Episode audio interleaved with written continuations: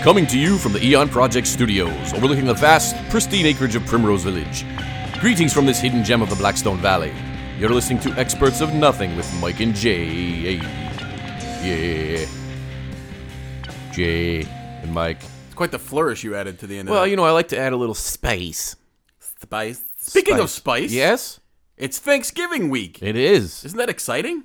What's your favorite Thanksgiving dish? Oh, you're gonna laugh. My am? favorite Thanksgiving dish is whole cranberry sauce, not the jellied kind. No, I I like- make my own homemade out of cranberries. you do. yeah. That must take some doing. No, it's very very easy. Yeah? It's good. It's delicious. Yeah, You- it's good. You put it on the sides. Very. it it's, on the it's- sides? Wait, ready? It's tart. Ooh, it's tart. You make tart. You, you make it up with real cranberries. Real What do you- cranberries. How do you get that? How do you get that gelatinous uh, texture? You don't. You don't. It's like well, when you cook the cranberries, they pop open. Actually, they they audibly pop. They go. oh, and they they ooze their innards into the pan. That's correct. And then it, it- Wow. it becomes like a cranberry slurry. what if you took that and mixed it with the gelatinous one? I don't like the gelatinous. No, you one. don't? No, that's gross. It's all can shaped. Do you prefer the the dark meat or the white meat? I like white meat. I, I find dark meat to be fatty and gross. Mm. yeah, yeah. I'm a white meat man Like some myself. chicks I've dated. because the dark meat is um there are portions of the dark meat that are questionable. yeah, no, I agree. You know You, what don't I know. mean? You don't know what it is. You're not sure. It's no, too, it's too dark. And you know what? I found that the people who enjoy dark meat are all jerks. I was gonna swear. Really? Yeah, people. If you li- like, my mother-in-law, she's all into the dark meat. Oh. She's like, I don't want it unless it's dark meat. And of course, you know the people from Massachusetts, go, dark meat. Hey, you're causing the microphone to peak here. Easy. Sorry, Dak. It's Dak meat. So she likes she likes the dark meat. She likes Doc meat, and Mm. to, to make matters worse and to add insult to injury, she only drinks decaf coffee.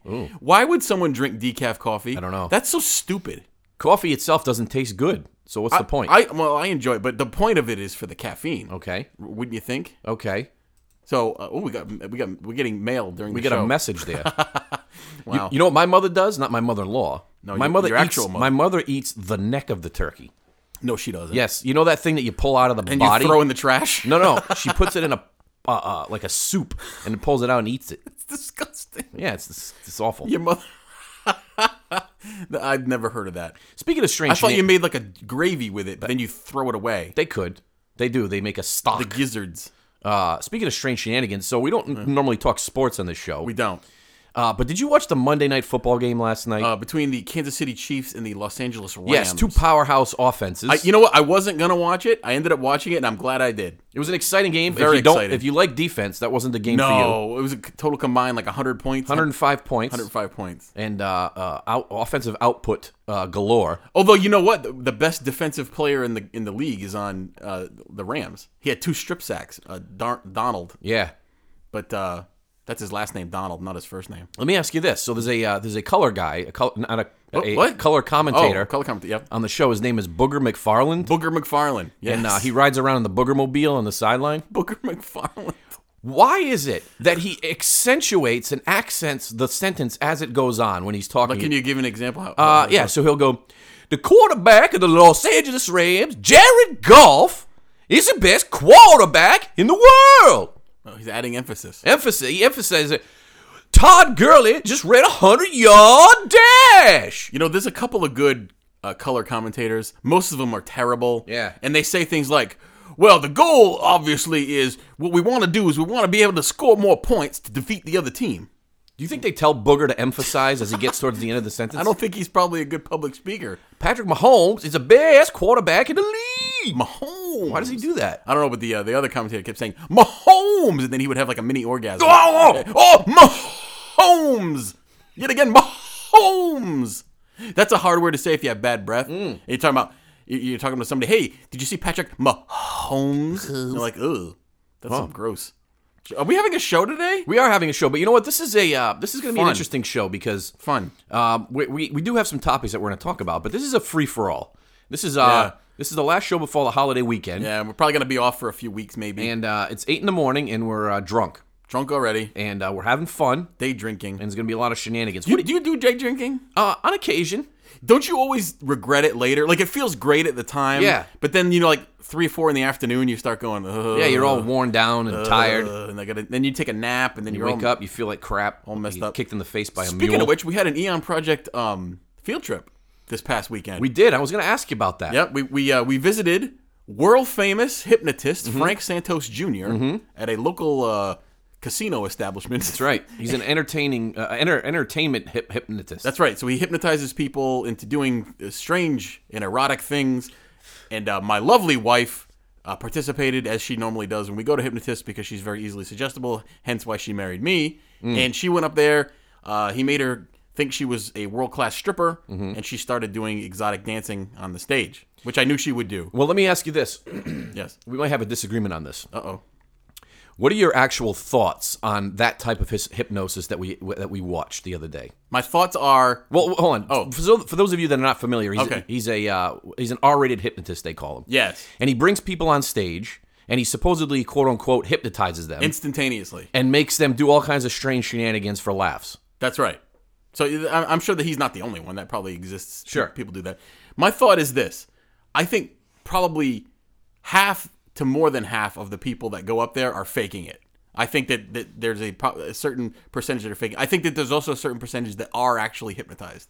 And I know this because my wife would never do that crap in front of people unless she was under the influence of some kind of uh, uh, suggest- suggestibilities. But, uh, obviously, you disagree. I do disagree. Okay, you And think I, it's all made up? I think that 100% of the people that go up there. So he, he- here's the thing. If the guy, if, if this person had this kind of ability where he could just, in a matter of minutes, just say a few things Right. and get complete mind control over somebody, that would be one of the most amazing abilities in the world. No, I, I'm with I'm with you, but So what I think is happening is that i- it's it's just first of all it's the power of suggestion number one. Yeah. It's the entire environment how Yeah. there's a the, this group of people is up in front of the stage and they feel a certain obligation So, to entertain the audience. if he did it like in a parking lot someplace, it wouldn't be the same thing. No. Oh, I got it. no, I just think it's the the whole environment. I think the people want to help participate. I think all they of this want to goes make the, the audience laugh. All, things like all that. of that goes into it, but I think that there is a matter, a modicum of actual hypno- hypnosis that goes on. I mean, because hypnosis is an, is a recognized thing. People, do you, do you not agree that hypnosis is a real thing? Uh, m- maybe for maybe in a in a in a controlled setting. environment in a in a therapeutic uh, sense possibly. Well, this guy does, you know, weight loss and s- s- uh, smoking cessation and stuff like that. I don't know. The whole thing is kind of up in the air. But I, my wife is not a uh, is not an exhibitionist in any stretch by any stretch. Um, but she was up there doing some. She, and we've been a few times, and she does it every. I don't know. and people feed off of the crowd too. They Sure. get up there and they get a couple laughs, and next thing you know, they're totally into it. Yeah, but it's just like anything. like Rocket Robbie. oh yeah. So what are we talking about today? Uh, well, w- I think I think we're going to talk about a couple of uh, true crime uh, events yeah, that occurred. we're gonna delve into the true crime world a little bit today, and we're gonna talk about some uh, some interesting cases in in in history, as we often do on this program. Mm-hmm. Uh, and, and actually, the cases we're gonna talk about, one of them is really old, and then a couple of them are uh, from from uh, uh, lesser old. sure. Lesser old. Lesser old. But before we get into that, I have a quick news story I want to talk about. Okay. And this is something which, if true, would be. What, and actually, I- I- after we get done, after I tell you about it, I want you, I want your honest opinion. 'cause We haven't discussed that we're going to talk about this today. Here's the headline. This is from a major news network that I won't plug because I don't, they're not paying us. Interstellar object may have been alien probe, Harvard paper argues, but experts are skeptical. Here, here's the story. A mysterious cigar shaped object spotted tumbling through our solar system last year may have been an alien spacecraft sent to investigate Earth, astronomers from Harvard University have suggested. The object, nicknamed Umamamua, Umamumamoa. meaning a messenger that reaches out from a distant past in Hawaiian, was discovered in October 2017 by the Pan Stars 1 telescope in Hawaii. Have you been to Hawaii? No. Me neither. I'd like to go. Since its discovery, scientists have been at odds to explain its unusual features and precise origins, with researchers first calling it a comet and then an asteroid before finally deeming it first of its kind, a new class of interstellar object. A new paper by researchers at the Harvard Smithsonian Center for Astrophysicists, which sounds like a bunch of smart people smart people, people smarter than you and I, raises the possibility that the elongated dark red object, which is 10 times as long as it is wide, was traveling at speeds of upwards of 196,000 miles an hour, that it might have an artificial origin. It may have been a fully operational probe sent intentionally to Earth, to Earth's vicinity by an alien civilization, they wrote in the paper, which has been submitted to the Astrophysical Journal Letters. Okay, so this is Harvard University saying that that that a an object could be a, s- a- a probe? Why is it this huge news? Why, why is? Where do they come up with this though? No, I think that they come up with it because they can't tell what it was. And it Are and they it- saying it's under intelligent control? that's what they yeah. And if you read and the, the article's a lot longer, I just kind of sub I, I, I uh, surmised it a little Mm-hmm, bit, but but basically the object changed speeds a Mm-hmm, couple of times. It actually moved. It, it seemingly an intelligent, intelligent. It didn't, con- you know, like a, an asteroid or a comet continues along a straight path unless Yeah. Mm-hmm. it's unless it's impacted by gravitational forces, in which case they can predict that. Yeah. this thing moved. like random movement. Yeah, and and it's gone now. It was here for a while. It But they hung- never got any pictures of this thing. yeah, this. Well, no, no, they not picture pictures. They got like f- radio frequency. see. You know, they can kind of tell how big Yeah. it is, that kind of thing. Yeah. So I don't know about that, but it's Well, Harvard University. You know, it's it's honestly, I mean, it's not really wouldn't be, in my opinion, out of the realm of possibility, right? I mean, if Sure. We, we agree that there's things out there that we can't well, explain. what would we do if we if we thought that there was life in another solar system? What was a, what would be the first thing that we would do? We would send a probe of some kind. we try to send a probe. yeah, I like to say the word probe. Probe. Probe. But I mean, even if e, let's say that their uh, the, you know the civilization was maybe a thousand years more advanced than we are, That would be a lot. it's it, it doesn't sound like a lot, but really it is. Sure. And uh, you know When they you consider may have how we were 200 years ago. the technology to send out some sort of uh, uh, uh, craft of some kind to uh, uh, uh, you know travel around the expanses of the universe. yes. Yes. Anyway, interesting story. Hopefully, it comes back around and lands uh, on the lawn of the White House. That would be that would be fun. I don't think that I want uh, President Trump be the first human to interact with the aliens because he might say something that he probably should. He might offend an alien. Yeah, Could be. he might go to. He might revoke its press pass. He'll take its pass away. He'll uh, grope it somehow. Oh, Anyway, all right.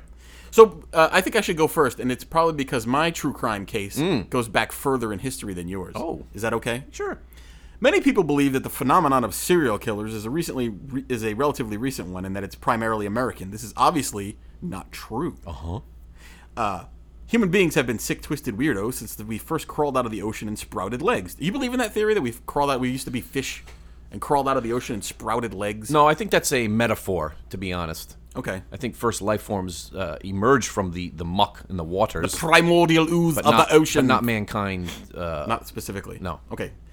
So there's always been killers, but when did history first start keeping records of his- of killers in the cereal variety? And I don't mean like Captain Crunch, which just cuts up the roof of uh, your fruity mouth. pebbles. Captain Crunch makes your mouth feel like a, a tattered mess Yeah. of, of bandages. You get that Captain Crunch mouth, Yeah. shard bits of flesh. So anyway, we're going to talk about a guy by the name of Giles DeRay. You ever Mm. hear of him? Yeah, I'd have. Mr. DeRay, let's call him Giles, was a well-respected military commander in the French army in the early 1400s, so we're going back a long time.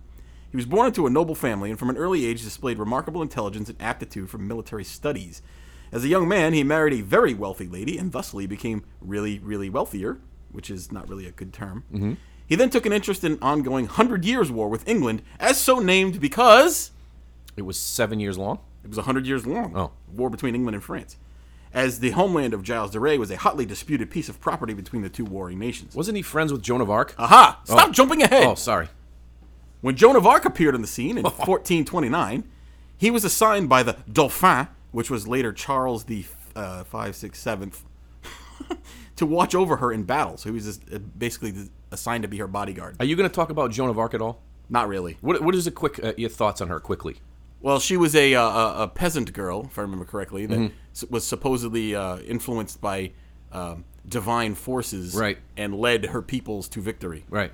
Th- I don't know a whole heck of a lot besides that. Well, she is a saint because they said that she was martyred, that's God, why. God intervened and was telling her what to do, and she was hearing Yes. voices from God. Yes. When in reality, more than likely, she had uh, mental disorder. Could be. and was schizophrenic and was hearing voices. It could be. Either way, she's a saint. Anyway, so the uh, Joan of Arc and Giles de Rais fought together in some of the most major battles of the war, including the siege of Orleans. In 1429, he was appointed to the position of Marshal of France. France- France's highest military distinction. Mm-hmm. After Joan was burned at the stake, which you know happened, not the stake like a porterhouse, but a stake like a piece of wood. You like cube steak? No. It's gross. Uh, well, on a sandwich, like a steak sandwich, that's the kind of steak that you have for a steak sandwich. Yeah, but you got to shave it thinly. No, well, it comes shaved usually. It's got to be extra thin. I don't like any uh, connective tissue. well, no, you can't have like a you can't take like a T-bone and make a sandwich out of it. Well, if you shaved it enough, you could. I don't know. Like a Mach 3? You have a mock? You have? A, I- I don't subscribe to the whole expensive razor. Nah. Plus, it's Waste of it's money. No shave November, anyways.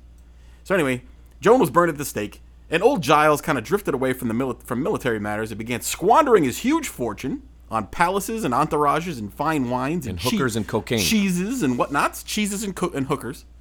But mysteriously and ongoing for several years, children, mostly boys, began disappearing from the countryside nearby Giles de Ray's most wonderful palace. Nothing was thought much about at the time. It was commonplace back in the day for kids to go missing because of plagues and traveling circuses and fire swamps and all that kind of thing. Yeah. So it seemed as if if Giles was spending his uh, it seems as if Giles was spending his vast fortune too quickly, and he sought to employ the dark arts to maintain his wealth. He started dabbling in the occult, and soon found that sacrifices were required. It just so happens that the sacrifices he needed to make were right in line with his disgusting pedophilia and serial killer tendencies. Ah, Giles had been luring kids to his palace with promises of food and money, and then raping and killing them in gruesome ways, which is not funny That at all. sounds horrific. He had his servants do a lot of the snatching of the kids and disposing of the bodies, but not before he had his way with them. They must have been well paid paid servants to be, be doing that. Even after death. Really disgusting stuff. Oh, like necrophilia? Yes, I'm not going to get into too much detail, but he was a big fan of the necrophilia. But one day, Mr. Giles slipped up. After a fight he was having with the local church, I don't, didn't- I don't know why he was fighting with the local church. He probably went in there. You ever been to church? You're not a church going man yourself, but when you were a kid, you ever going to church in the in the wintertime and it's freezing cold because Yes. they won't turn on the heat. They won't. And then they, they try to berate you from the po- podium. You and gotta they give go, 'em money. Yeah, they go, oh, we're only going to turn the heat on if you if you give more money. We're not going to start this service until you uh, give over, hand over your paychecks. No one goes to heaven until you pay us. anyway, so he was having a fight with the local church. Giles uh, actually kidnapped a local priest for some reason. The church was very powerful at the time, and Giles was arrested and put on trial. Ecclesiastical court, if you will. Oh, Several peasants from nearby villages also came forward to state that their children had gone missing after begging at Giles's castle. In one instance, a furrier, you know what a furrier is? a furry? That's somebody That's who when they dress wears up like costumes, a, right? like, wear a costume to have sex. No, furrier is like somebody who, uh, I think, I think they they uh, it's like taxidermy or something like that. Oh. I don't know. A furrier relayed how his twelve-year-old apprentice had been borrowed by the DeRays and ne- by De- Giles DeRay and never seen again. Eventually, under threat of torture, Giles confessed to the crimes, saying, quote, When the said children were dead, he kissed them, and those oh, wait a minute. This wasn't him saying that. Somebody else said this. When the said children were dead, he kissed them, and those who had been the most handsome had their limbs and heads held up for him to admire, and he had their bodies cruelly cut open and took delight at se- the sight of their inner organs. Isn't that Ooh. pleasant? As a reward, Giles DeRay was simultaneously burned alive and hung in 1440. Uh, it's estimated that he killed upwards of 200 children. Well, you know, I guess everybody has their everybody has their thing. You know, we all have hobbies, That's a thing.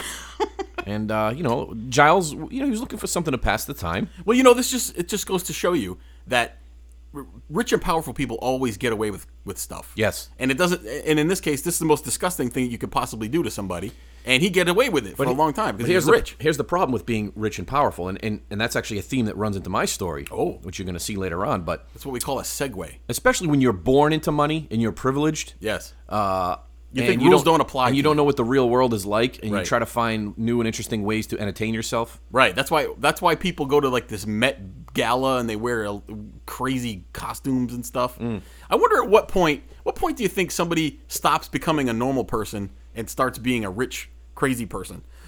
Like you said, I'd have to be born into it, or like, let's say somebody like uh, local local hero Tom Brady. Mm. Tom Brady has everything the world could possibly uh, give you. He's a multi multi millionaire. He's got a beautiful wife, and she makes more money than him. And he's He's so handsome. he's a handsome man. He's got you know children. he and looks good in football pants. Yep. So he he obviously doesn't live in the same world as you and I. So he can, you know, at what point does he become a n- uh, not a normal person anymore? He starts doing weird stuff. Well, he's not normal. No, I know that now. He does weird stuff. Well, it took him a while. That's what I'm saying. At what point? you don't know. At some point. Worthless. All right. Anyway, that's my uh, Giles DeRay story. Okay, that's good. What do you think about ribbon candy? You know that like the Christmas, oh, uh, ribbon candy. you know ribbon. It's uh, the ribbon shaped, Sure. and it's different. There's different flavorings. I don't think I've had ribbon candy since I was a small child. I think it's like the confection of death. Remember, Uh. like you'd bite it and it would like break off into sharp Yes, it's very dangerous. pieces Mm-hmm. and it would cut your esophagi Mm. as it goes down. You know, there's some dangerous Mm. foods. We talked about Captain Crunch, ribbon candy. What other some kind of dangerous foods are there? Dangerous, huh? like a pineapple. You ever try to cut a pineapple? You catch it, cut your hands all up, man. Yeah, yeah, it's all pokey. prickly. It's pokey on the outside. prickly and pokey, like you. There's, there's, a, there's a certain way that you got to cut that sucker. Yeah, I don't know how to cut some fruits and vegetables. How do you feel about people who solicit gifts from others um, on Facebook, what do you mean? like Christmas gifts for their kids? they solicit gifts. Yeah, like they go, hey, uh, if anybody's wondering what to get my kid for Christmas, That seems- I'll send you a link. and it's just on s- Facebook. That seems pretty presumptuous and uh, Isn't that weird? yeah, rude Yeah. and obnoxious. Do you hear a buzzing noise? I think the gov- buzzing? I think the government is listening. Buzzing? the government is listening to our program. Hold on, let me let me let's listen for a second. Yeah, you don't hear that? No, I don't hear it. What is it? it's just me, I guess. oh, it could be. You know what that could be? The the HVAC system. Oh, from the palatial. Yeah, Yeah, I'm trying to keep it uh, warm in here for you. Well, we had to fire Kiko, the uh, the receptionist, I'll take some due to uh, dwindling profits. I'll take some gas money before you leave. Gas keeping you warm. What, what's your next? Uh, what's your next topic? well, I think you're gonna go next because I have a kind of a longer one, and it's probably gonna have to come after our uh, elaborate halftime show. oh, really? Yeah. Okay. Well, I'm going to get into a, uh, a very interesting case. Uh, I've always found this one quite interesting, and then I did a little more uh, research on it last night. Wait, before you get into it. Yes. Can I mention something that happened to me this morning? I forgot to mention at the outset. Have you ever had to deal with um, Amazon for anything? In terms of what? Like you bought something and then there was some kind of problem with it? yeah, I just return it. Okay. I had a problem that I'd never had before, and I want to tell you about Amazon for a moment. Everyone, ge- everyone likes to poo-poo Amazon and say that they're ter- they're terrible. It's just huge. They fix problems faster than you could spit. They do. Unbelievable. So I had I bought something for myself, some sort of personal hygiene products that I don't want to mention, and it was same day delivery, and I bought it yesterday. Was it an anal razor? Maybe. And I bought it in the morning, and they said it'll be there by nine o'clock tonight. And I'm like, wow, it's f- f- Mm. same day shipping. So you know, I was waiting for my products to come in, and in the afternoon, I get a, a text message, uh, uh, an email from Amazon that said there's been a delay. Uh, it's not going to be there today. And I go, Mm-hmm. okay, that's disappointing, but I'll get it tomorrow. Last night, I get an email from Amazon that says you're not getting it at all. Oh. it's been lost. Oh. which has never happened to me. Right? Wow, okay. Never happened. to me. It said it's been lost. Contact us for options. So I get on there. I didn't even have to talk to somebody. I get on there this morning. It says chat, little chat button on Oh, yeah, there. yeah. I go, here's my order number. It says it's lost. This lady, I swear to God, gets on in two seconds. She goes, I have your order. Um, we're gonna issue an immediate refund. Plus, we're gonna give you five dollars uh, credit Ooh. for your troubles, and we're gonna reorder it for you. It'll be there tomorrow. Wow, that's amazing. Can you believe that? No but- muss, no fuss. No muss, no fuss. You know what happened to me a few weeks ago? no. I myself ordered an item. Oh. Not from Amazon, from a different uh, company. Was it was it from uh, uh, uh, Venus? Ve- Yeah. Venus uh, uh, intimate pleasures. Yes, that's right. It was some sort of a latex uh, uh, covering. Good thing you don't have a latex allergy. But anyway, so they uh, they sent me a confirmation email, Yeah. and then they said that it had shipped, and they sent me a tracking number, right? Okay. But every time I checked the tracking number, which was probably every 15 seconds. it couldn't locate the item. It just said that it had shipped, and it wouldn't update. That's because it was probably the post office. The post office doesn't tell you where anything is. So like a week went by, and I finally Oh, a I week. finally emailed them back, and That's I said, too long. I said, hey, listen, uh, you know, I'm not getting any updates on this uh, on this tracking number. So they emailed me back and said, we cannot find your product. Someone stole it. we don't know where it is. We don't know where it is. So we're sending out another one immediately. okay. So they sent out another uh, a a separate tracking number from for the new item that they had sent me. Right yes. that day in the mail came the lost item. Oh, so you ended up with a double. I ended up with a double for the price you- of one. You didn't send it back. I didn't send. You're it a back. criminal. I went and sold it to somebody and made money on it. You're a criminal. Nope. Unbelievable. Nope. They sent it to me. You're. They You're sent an it to me. They sent it to unscrupulous me. person. They gave it to me. oh, you just you abused the trust of whatever that company. that so I was. actually made money on the deal. you know what? I don't think you should admit to things like that on the radio. I'm kidding. That never happened. No. Anyway, so the case I'm going to talk about okay. is a little known uh, true crime case. True, you know how many true crime podcasts? There's millions of a them. lot, and they get more listens than we do. Mm-hmm. It's the case of Leopold and Loeb, Oh, Leopold, Nathan Leopold and Richard Loeb. It like earlobe. was called the perfect crime, or at least they thought it was the perfect crime. Obviously not because we know their name. That's exactly what they were trying to plot. they were trying to plot the perfect crime, but as you will see, it turned out not to be. you think there's such a thing as a perfect crime? Well, if you get away with it, it's a perfect crime. You, you wouldn't know their names. That's true. Women do shop. So, on May 22nd, 1924, a body was found Oh, in a culvert. what's a culvert? Yeah, Like you a know, like ditch. a, uh, a little ditchy cutout thing, wet and mucky. He said ditchy. So there was a 14 year old boy named Bobby Franks. Oh, Bobby. He was a uh, it was a Chicago boy, and uh, he went missing uh, the day before on the 21st of May from his local uh, Chicago neighborhood. Uh oh. That's right. What was that noise? That was a fart. Oh. Sorry. So apparently there was a ransom note uh, sent to the parents Hmm. demanding money, demanding a whole bunch of money. Kidnapping for money. I got it. That's right. But it turns out that they actually killed the kid before Oh. they were able to collect on the on the ransom. So as you'll see later on, they never actually intended I was gonna really say collecting the money. If you're gonna be a kidnapper, uh, you probably want to keep your cargo alive. That's right. because you can get money for it. But they want they, the the murder was what they planned all along. They wanted to They- kill. they the wanted to person, kill somebody, okay. regardless. But the boy was uh he was bludgeoned to death. Uh, there was acid poured on his face and his genitals. Ow! Uh, he was stripped naked. Like I said, he was left in a in a uh, What uh, jerks. Hmm. in a culvert. Uh, and and they in, in the suspects, Leopold and Loeb. Was there sexual component to this? Ah, I'm gonna get to that Oh, I'm sorry. later on. Ew, Uh, yes, that's right. gross. What? Nothing. Oh, so it was a hugely sensational case at the time, back in 1924, much bet like it the OJ case was uh, several years ago for us. Yes. Did you see the People versus O.J. Simpson, the Netflix show? I watched one episode. It Oh. was great. and that was it. I couldn't take it. oh, anymore. you're insane! It was great. Cuba Gooding Jr. was a great O.J. no, no. Yes. You think so? And uh, John, John Travolta played Robert Shapiro, Hmm. and he did a great job. It's funny you mentioned Robert Shapiro. So th Robert Crow, who was the uh, the state's attorney and the lead investigator uh, in this case. So when the police found the body, right, they originally had few clues to work on. Okay, so they had the ransom note. Okay. right. They uh, they had uh an eyewitness that said there was a gray sedan in the area. I wonder if it was one of those notes that like you cut out the letters from the uh, from the newspaper and they're all weird. Oh, yeah, those those, are weird. letters scare me. They do scare me. When you see that, you're like, uh. But actually, it turns out that it was it was actually uh, typed. Well, the, the envelope was handwritten, Oh. but the letter itself was typed, and they were able to uh, tie that into our suspects later on, Uh-huh. as you'll see. And they were a pair of um, eyeglasses left at the scene. They were kind of like Harry Potter glasses, you know, the, Oh, the round, round ones, yeah. black uh, glasses. Sure.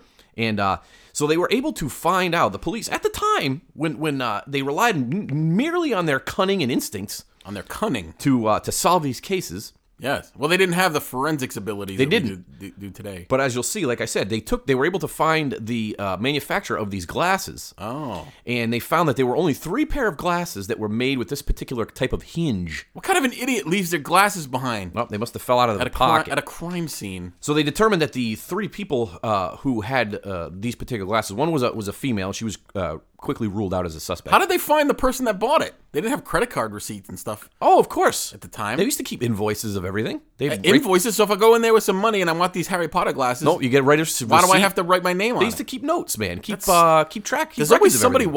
watching. somebody already always knows when I buy the body lube, So anyway, the pair of the glasses came back to uh, Nathan Leopold. bag butter. which originally they they uh, uh, they didn't think it was it was him because he came from a uh, a very rich uh, part of Chicago, South Side, uh, Rich, rich people never commit crime. Kenwood uh, neighborhood. He was a young boy. He was 19 years old. Uh, it seemed very doubtful that he would have been a, a- a suspect, but he was brought in anyway. And uh, quickly his story became uh, started to unravel for him. Was that back in the day though when the cops used to just beat you for no reason? They're like, Well- tell us if you did it, and they punch you in the face. It's quite possible. And you know, if you look at pictures of Leopold, he had a terrible unibrow. so that right there will tell There. you that he was guilty. that's a that's a huge indication of guilt is the unibrow. So apparently, uh, Leopold was uh, he was uh, studying for law school. Like I said, he was a prominent uh, family at the time. Where his family was worth about four million dollars in 1924 money. Oh. so uh, that's, that's a lot of money. So apparently, Crow spent many many hours uh, uh, interrogating Leopold. Who's Crow? I just told you, oh. he was the state's attorney, the lead investigator. attorney. That's right. Mr. Crow. Mr. Crow. So Leopold's original story, uh, when they confronted him about the eyeglasses, was that he was an avid bird watcher, Oh. and he was out making a film about the Kirtland warbler. What's a curling warbler? It's a little, it's a it's a cute little bird. It sounds like the, it sounds like the nickname of a lounge singer. I'm going to see Joe the Kirtland Warbler at the uh, at, the, Hey, Kirtland Warbler. at the Dewdrop Inn. That's it. so apparently he, he said that he did a lot of expeditions around the area where the body was found and he must have dropped his glasses. Must have. That's right. How can you see without his glasses? Well, they must have been just reading glasses. Just like Velma from Scooby Doo, she could not see without her glasses, and her glasses used to fall off almost every episode. That's right. You figured she would get one of those elastaband things, or the Chris Sabo glasses. Remember the Chris Sabo glasses from the from the uh, yeah, you need a croaky. croakies. Croaky. yeah, stupid Velma. Yeah. So Louis, Leopold, uh, Leupold, or Leopold, whatever you want to call him, Lupold. l- uh, gave an alibi that him and uh, his buddy Richard Loeb were driving around town the night of the murder in his Red Willis Knight, uh, which was a vehicle. That sounds cool. yeah. They're blasting some tunes. Well, this is the 20s. Well, you ready? They were. They were actually. He said they were out drinking. Oh. Uh, drinking around. Uh, drinking around. Drinking around. well, they were drinking around. You'll see they later. were. Uh, they were out looking for girls, cruising the plaza. Apparently, they picked up a couple girls. They uh, fooled around with them. They wanted to have sex. The girls wouldn't have sex with them, Well, that's the story of my life. so they uh, they dropped them off, and that was his that was original alibi. So At least they dropped them off. They were nice. yeah, so the police obviously they went and they searched uh, the the home of uh, Leupold Leopold. Uh, they st- they found and they looked in his room in his study. They actually found a letter to Richard Loeb, his buddy Richard, right? Imagine if Richard Loeb invented a, a new kind of sexual lubricant. It could be Loeb's lube. Dick Loeb's Lube. Loeb lube. Dick's Loeb lube. All right, continue. Uh, anyway, so the letter actually suggested that uh, Leopold and Lube were gay lovers. Lube.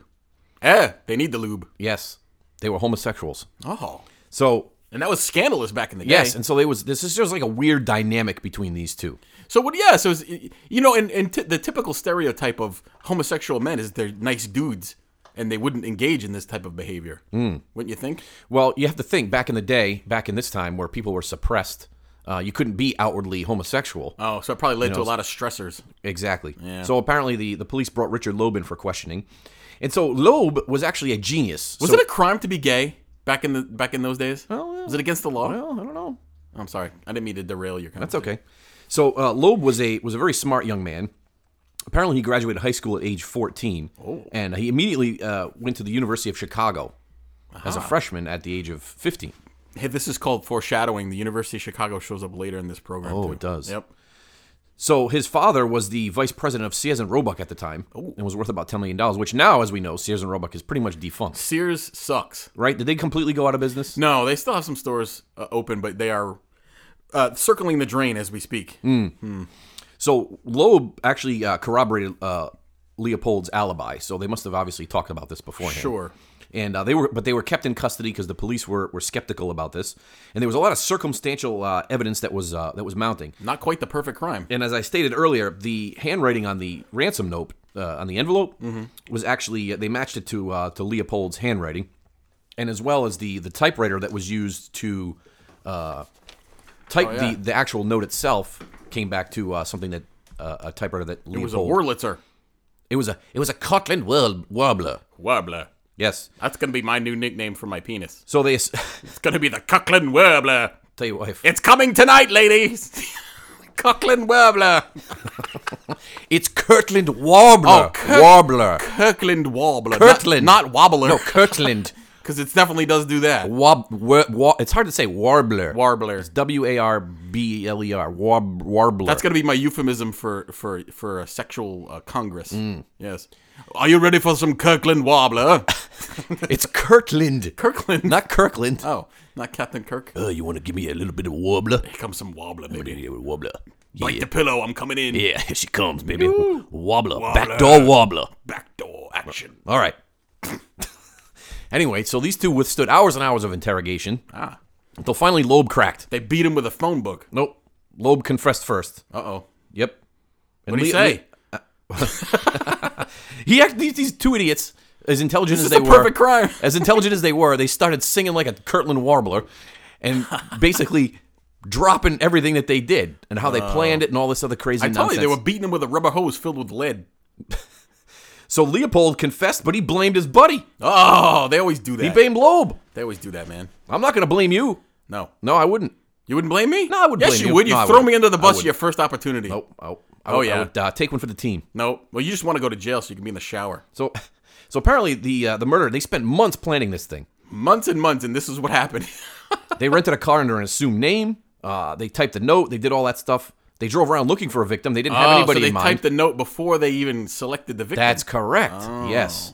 But then they saw Bobby Franks, who apparently was a cousin of Richard Loeb. oh, which lo- explains why he would have gotten the car. That's right. So Hmm. they, they pulled up next to him. Loeb was actually in the back seat and invites Bobby into the front seat. As soon as he gets in, they kill him. What? Yes. Why'd they do this? They bludgeon him with a chisel, right? Oh. Then they shoved a rag in his mouth. Oh. And then they drove to the wetlands. Well, Uh, it happens to me, but not. I don't end up dying. on the way there, with the dead body in the car, they actually stopped for hot dogs and root beer Oh. Uh, because they were hungry and thirsty. dead body? Before they dropped the body off. Ew.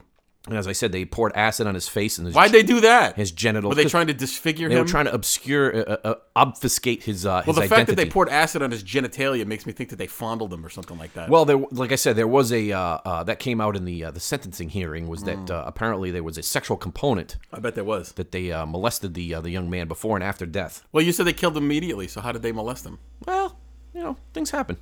Oh, we're just not sure.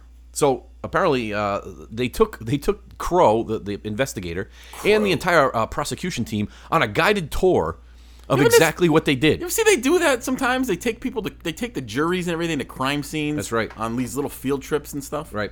So, uh, not to keep going and going about this, but so they they, they were apparently uh, the couple of sociopaths. Loeb was apparently the mastermind behind this whole thing. Uh, when they had met years earlier, and he had some strange influence over Nathan Leopold. And as I stated, they were uh, they were lovers, and they had a secret pact basically. They wanted to And, uh, kill somebody. So they started out with petty crimes, right? Loeb wanted to do all these things. He was doing like vandalisms, uh, like little arsons, and he was doing thefts. I have a friend, a very famous friend, uh, in the uh, firearms instruction industry. Yep. Named uh, William Petty, okay. and uh, if he committed a crime, it would be a petty crime. Eh. Anyway, That was kind of silly. Sorry. But anyway, the secret pact was Richard would agree to have sex with Nathan Mm-hmm. uh, if he accompanied him on his crimes. And like I said, it started with um, petty misdemeanors and things of that sort.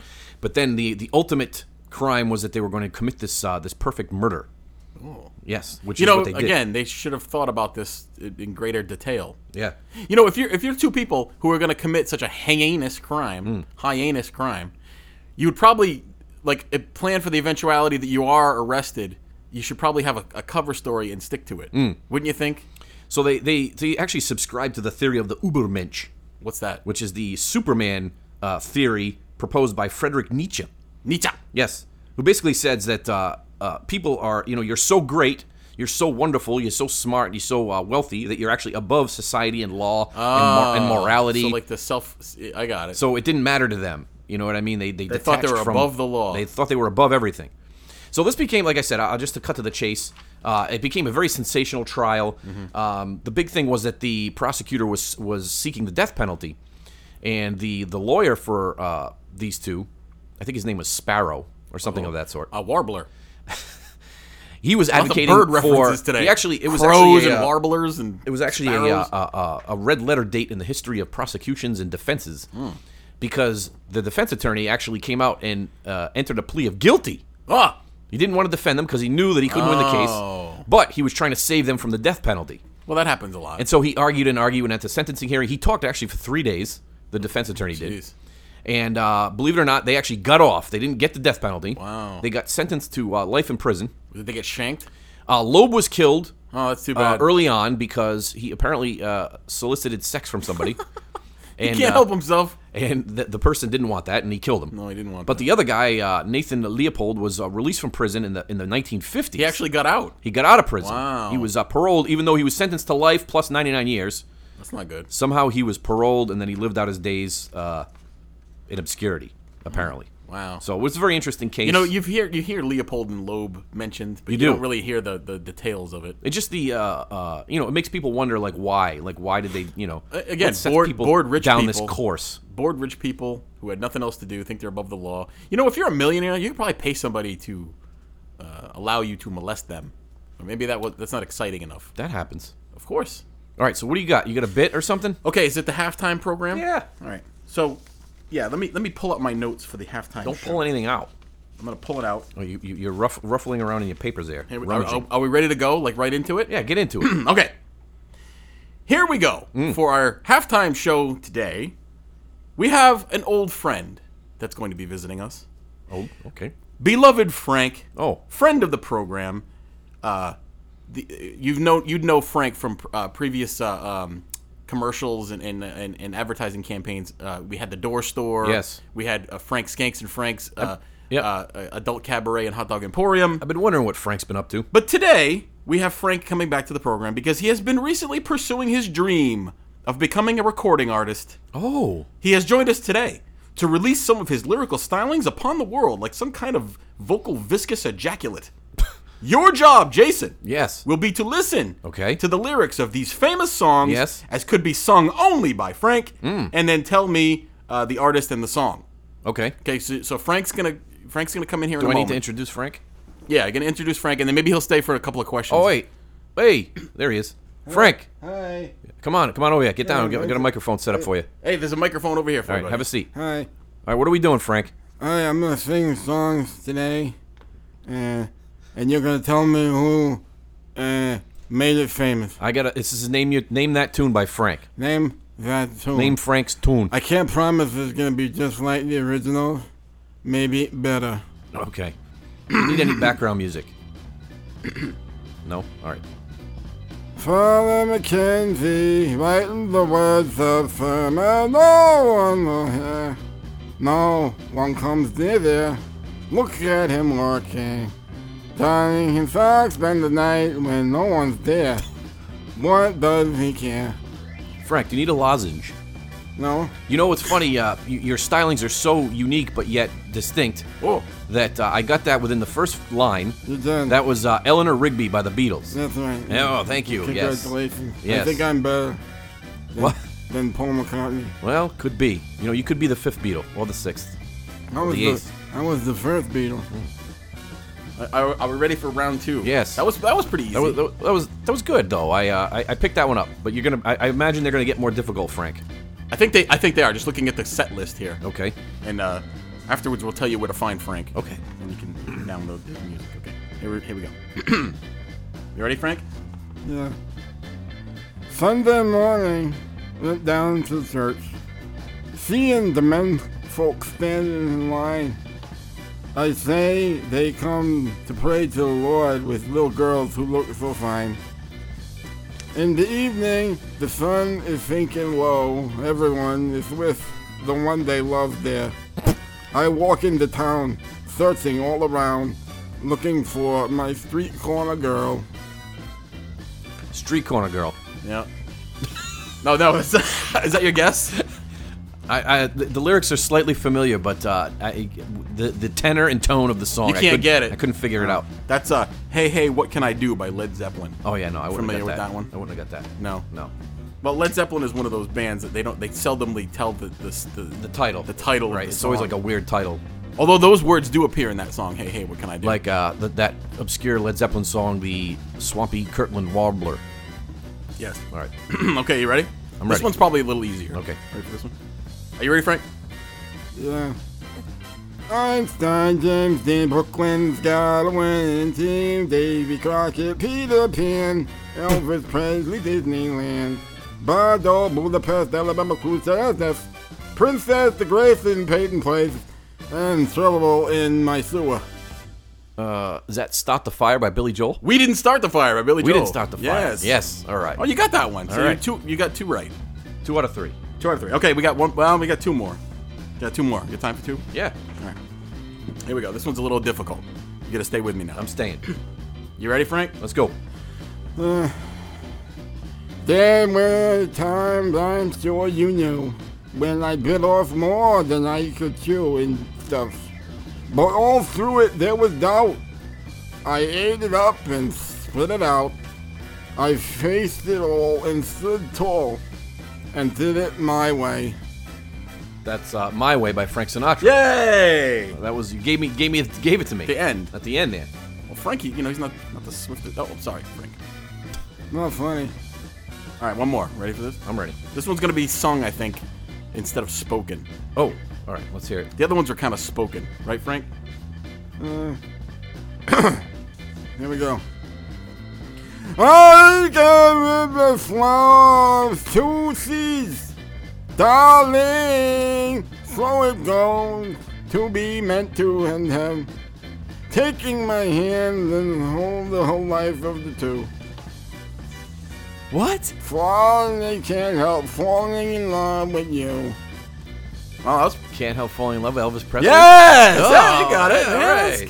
good. All right. See, it's all right.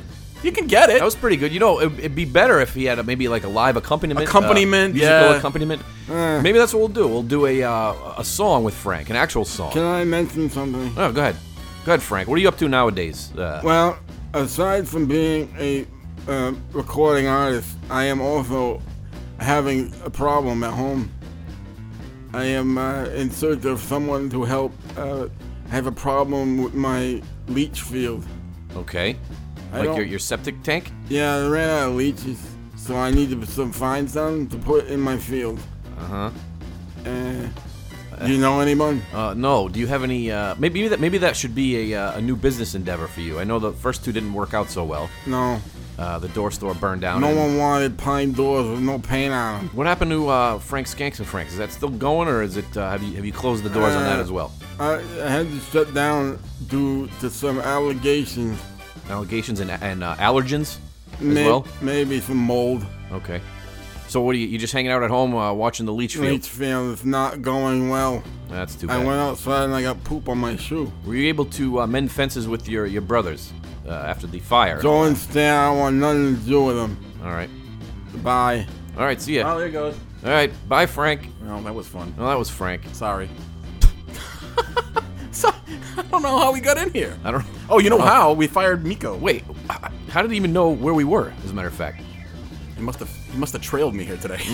he put a GPS tracker. he on does his leave. vehicle. He lives nearby, oh, my home. he lives in the woods behind the shed. All right. All right, we are we on to the next? Yeah, yeah. Go for it. The next true crime story of the day. We are going to go back. Back in time, get in your backwards wayward machine with me as we peruse the late 1800s. Oh, We are going to foray into one of history's more disgusting folks and uh, tell you about his exploits. okay. During the Industrial Revolution, lots of people left their homes and towns and pursued life in the growing cities. Yes. Which had job opportunities, better food options, and hookers and stuff like that. Better hookers in the cities than in the rural communities. Similarly to Giles DeRay, who we discussed earlier, this person was born into a wealthy family and was born with the name, the unfortunate name of Herman Mudgett Oh. of Gilmanton, New Hampshire, nearby to where we are. Young Herman was a very intelligent man as well, and he showed an interest in medicine. Unfortunately for local woodland creatures, Herman began trapping them and conducting rudimentary surgical procedures on them as a child. Isn't that a uh, red flag for uh, possible serial killers when they uh, It is now. torture animals? Yes. So Herman Mudgett, uh, he was born in New Hampshire to a wealthy family. starts starts uh, doing surgery on animals, which yeah should be a red flag. Some accounts suggest that he also killed a young playmate, but records don't show this.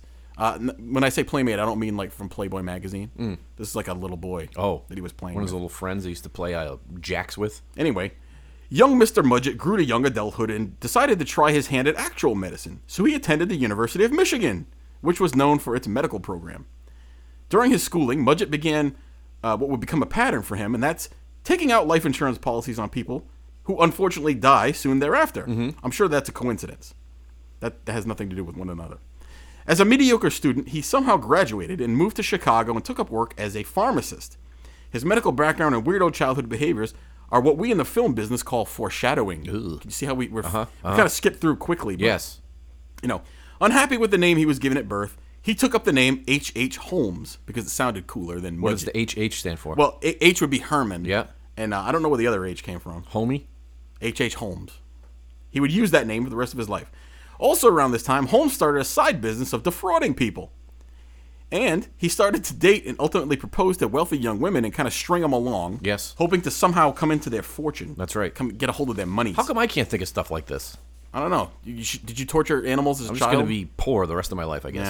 Yeah. At one point, old Holmesy was married to three women at the same time, unbeknownst to one another. obviously. Oh, wow, that's a, that guy can really juggle things, huh? Chicks don't like that. Man. When you uh I can't even look at uh, I can't even look at adult films on my phone without my wife knowing about it. Never true. mind, have two other wives. Yeah. Holmes somehow convinced investors at this time to fund a construction project that he had proposed a huge three story building that took up a whole city block. This is in Chicago now. Mm-hmm. The plan was to have the first floor be shops, the third floor apartments, and the second floor would be a hotel and apartments for Holmes himself. Mm. Throughout the construction, Holmes hired and fired several architects and contractors and supplied bizarre plans to the ones that actually did some work. In this way, only he knew the exact layout and the weirdo features that were being put into the building. Here are some of the weirdo feature, weirder features that were found to be in the building afterwards. Chutes that went from different rooms straight to the basement. Well, that's kind of weird. Which for also the basement contained for some reason an industrial furnace that had no business being in such a building. I see. Also, some rooms in the hotel were airtight with strange pipes leading to them. Some locked from the outside only, and others had secret passageways leading to and fro. This sounds fun. Holmes opened this building, which was then known as the Castle, in 1893, which Mm-hmm. coincided with the world with the Chicago World's Fair that year. Uh, there's a very good book about this. It's called "Devil in the White City." Came out several years ago. I see it on your bookshelf. right Yes. there. Uh, actually, I read. Did you read it? Yeah, of I read course. it myself. Very good book, uh, and it- you could pick it up for next to nothing. I would definitely recommend it. Uh, it's a great in-depth examination of this case, but also of the Chicago World's Fair and architecture and all sorts of cool stuff that you don't think that you would like, but it's actually a really good book. Did, did he did he uh, give tours of, the, of his uh, of his interesting building? No. Oh. As a result of the fair, of the Chicago World's Fair, thousands and thousands of tourists descended on the city of Chicago. And back then, it was fairly easy to disappear. Um, you know, they didn't, you didn't have credit cards, you didn't have uh, Right. receipts a lot of times. No uh, GPS phones. No GPS, no phones. So if you went someplace on a vacation, there's a there's a chance that you wouldn't come back and no one would know what happened to you. Uh, some of these tourists that were com- coming to Chicago for the World's Fair ended up at Holmes's castle and never came out. This is from Harper's Magazine now, which is a fairly fairly interesting magazine. Quote. It apparently was Holmes's practice to lock victims in a sealed asbestos-lined chamber and turn on gas. Immediately behind this asphyxiation chamber was another chute where the bodies could be dispatched to the basement.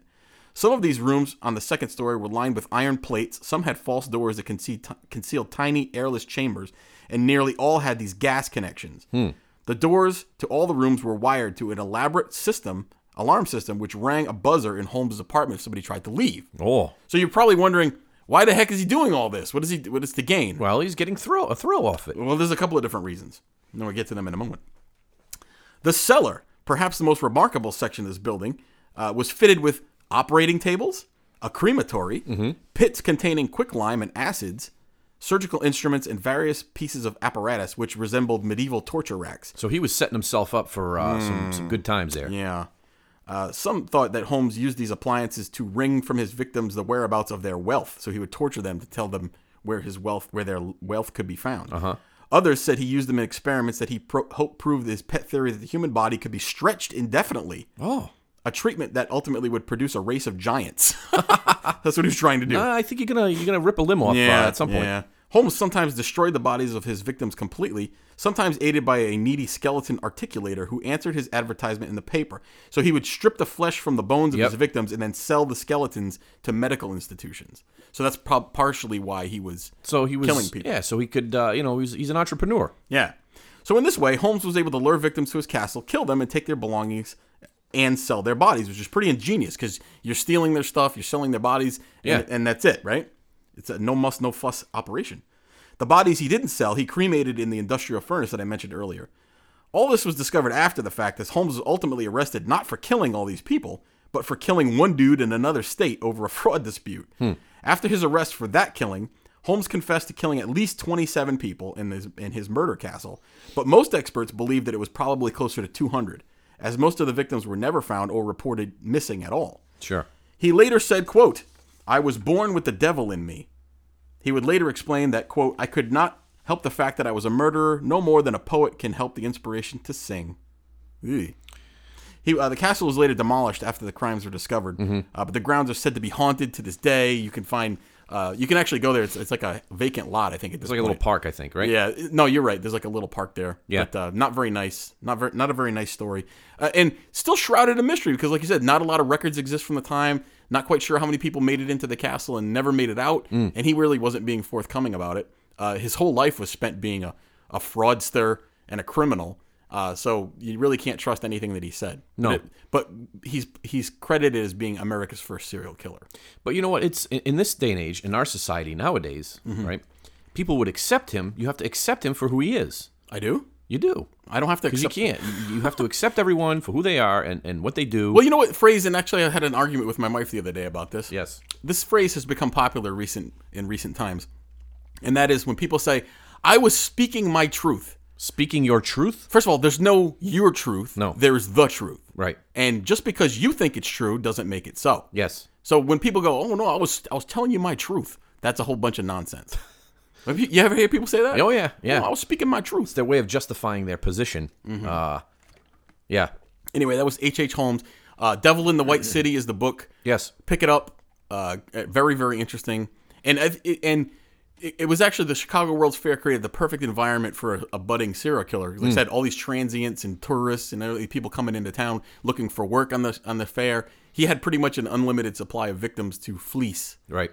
um, and uh, did all sorts of weird medical experimentations on. 'em, Which is You know, you normally and, and, you know normally we don't hear about uh, you know any any new serial killers that they found recently, but uh, Right. Oh, you know they're out there. They operate in the sure, shadows. sure. And uh, so always keep uh, always keep a watchful eye. Well, there's somebody that said, Mm. and I don't remember the exact figure, but supposedly in, in a in a regular in a regular person's lifetime, you walk past uh, or come into contact with three or four serial killers, and you never know it. Ooh, like because they're out there. Like you said, you, you you know you're in a crowd, you walk past people. Um, you may have interacted with somebody who was a who was a killer, and you wouldn't know. Well, let me ask you this: How many of serial serial killers, quote unquote, are have have serial killer tendencies, but have enough self self control to keep themselves from actually acting upon their their thoughts? Probably way more. a lot, right? sure, sure. Because we all have deviant thoughts now and again, Of don't course, we? Mm. of course. You know, somebody cuts you off in traffic, and you think about killing them. You really can't do that. Most people have some self control, and you wouldn't do it. Like you just you have that thought for a second. Ah, I'm gonna kill you, but you don't actually do it. or you keep to yourself and you say, you know, I'm having these uh, strange uh, sexual thoughts Mm-hmm. and uh, you know and these strange fetishes, and I want to carry them out, but well, uh, I can't. think that there's a there's so a I'll very just dis- go lock myself in the bathroom well there's a distinct line between somebody who f- and who search my phone. sexually excited by killing someone and Mm. who's sexually excited by you know other weird things that don't involve killing someone. I Right. think that there's a clear line between those people. You know what's funny too? Not funny, but uh, some serial killers just kill for the thrill of killing. yes. There's all different kinds of components. There's some that there is definitely a sexual component to it as well. Well, and that's what's in- interesting about the Holmes, the H.H. Holmes, was there wasn't supposedly a sexual component because he killed men, women, old, young, didn't matter. Uh, he was more in it for the money. Mm. so than yeah, so he anything didn't else. have a, a specific victim that he was looking for. No, but- whereas but- some do. That's right. A lot of serial killers have an, have a type that they're that they're searching for. Speaking of a type, you know, there's a, there's a certain type of person. So we where we're recording this program, there's a uh, there's a uh, a city right next door. It's called the city of Woonsocket, Woonsocket. which I'm sure you've heard us talk about many a time It means before. thunder mist. and for those that are not from the area and don't know much about the city, it is a most unique city indeed. it's a pit. Um, it would be uh, the the armpit of Greater Blackstone Valley. and we can say that because we grew up there. grew up there, and it's getting worse as the days go it's on, no more fun. which is unfortunate because it's it's a city rich in history. Sure. uh, we're talking about the Industrial Revolution. Yes. uh, lots of uh, uh, mills in the town still that were uh, very uh, prevalent back in the day. Every once in a while, one of them goes up like a candle. That's right. But uh, yeah, But one of the things I saw, and, and it's it's it's the city of pajama pants. Which Oh, we yeah. mentioned before. yep. Every day, all hours of the day and That's the night. issued uniform in Woonsocket. people wandering around the streets in pajama pants. Well, I saw something truly unique the other day. Uh-oh. Walking down a main thoroughfare in the town. Uh-oh. Was a yeah a young lady in um, pajama pants Mm-hmm. carrying a uh, a full uh, container of gasoline, a gas can, Yeah. smoking a cigarette. That's great. Darwin. That is uh, in definitely full effect. yes. That is definitely a smart person right there. So uh, I wanted to continue to follow her to see what happened. You know, But, uh, it's I funny didn't. you mentioned. that. I saw a YouTube video the other day of a guy who was he had a campfire going, and you know, there's always this guy Mm-hmm. at campfires, and he goes, oh, "I'm gonna I'm gonna make it bigger. I'm gonna pour some gasoline on it." And he had Yes. a gas can. Yes. What he didn't realize was when you pour gas, it's not the gas that's flammable; it's the vapors of the of the gasoline. Mm. So when you pour it out of the container, it travels up the vapors. And that's what happened. It traveled into his gas can and exploded. He got lit on fire and ran around like an idiot. So I think I saw the same video, and I was trying to figure out why he was trying to put gas in the fire. It was already It was already lit. going. Yeah, it was already going. It was already going. I don't know why he did that. He's an idiot. But I'm going to embarrass one of our uh, loyal fans and listeners and uh, members of the program here by the name of Brent of Old 303 Music Oh, Brent, we like Brent. because he recently did the same thing. he Did he was, sl- did he singe his he was eyebrows off? starting a brush fire or some sort of fire. He's a and pyro. He decided he was going to throw gasoline on it, why would he do that, Brent? and he lit his leg on fire oh. and uh, caused severe burns. Brent. and he had to put a, a salve on it. What are you doing, And he brother? was in extreme pain for long periods of time. Is it a I hope you salve? are not permanently Sav. wounded by this. Who or told you to put the scarred. bomb on? Did the maestro tell you to put the bomb on? Nobody knows what a bomb's gonna do. Bombs are unpredictable. So don't don't throw gasoline onto a fire. Yeah. That's uh, it's never it's never good. Old 303 Music, uh, great, great. Uh, check them out. That's right. They they produce a great product. All right, and so uh, I think we're getting close to the end Yeah, here. here we go. Here we go. Here we go. so I think what's going to happen is I think um, Frank is letting the air out of your tires. I see him through the yeah, window. probably. That's all right. I have a uh, never mind. So I think I think what's happening now. I think the Eon Project is going to. Uh, I think we're going to take a, a bit of a hiatus. Yeah, gonna go on hiatus. And we're going to reevaluate what we're doing here on the Eon Project. Yep. And so, to all our fans out there, uh, we're going to be off the air for, for a while. Yep. Uh, but always feel free to go back and listen to some of the past episodes. We'll keep those up. and contact us, please. If you if you enjoy the program, you want to see it keep going, uh, you need to contact us at the Eon Project. That's T H E E O N Project at yahoo.com if you like what you heard. Because we uh, we're we're in the uh, reevaluation stage. We're going to do some uh, introspection. Yep. We're going to uh, look at each other deeply in our in the eyes, Well, we'll do that anyway. and uh, we're going to come close to touching one another, but not quite. Mm. Nope. And we're going to try to figure out where we're going with this No, program. no docking. and uh, what we're gonna do next. Um, and uh, that's about it. So uh, everything else you want to add? Enjoy the holidays. Yes. Uh, and, uh, wish you all the best of uh, luck in this new year coming up. Mm-hmm. And uh, no, I have nothing else to add. Oh, Okay. So just remember, until next time, the truth exists. Believe it.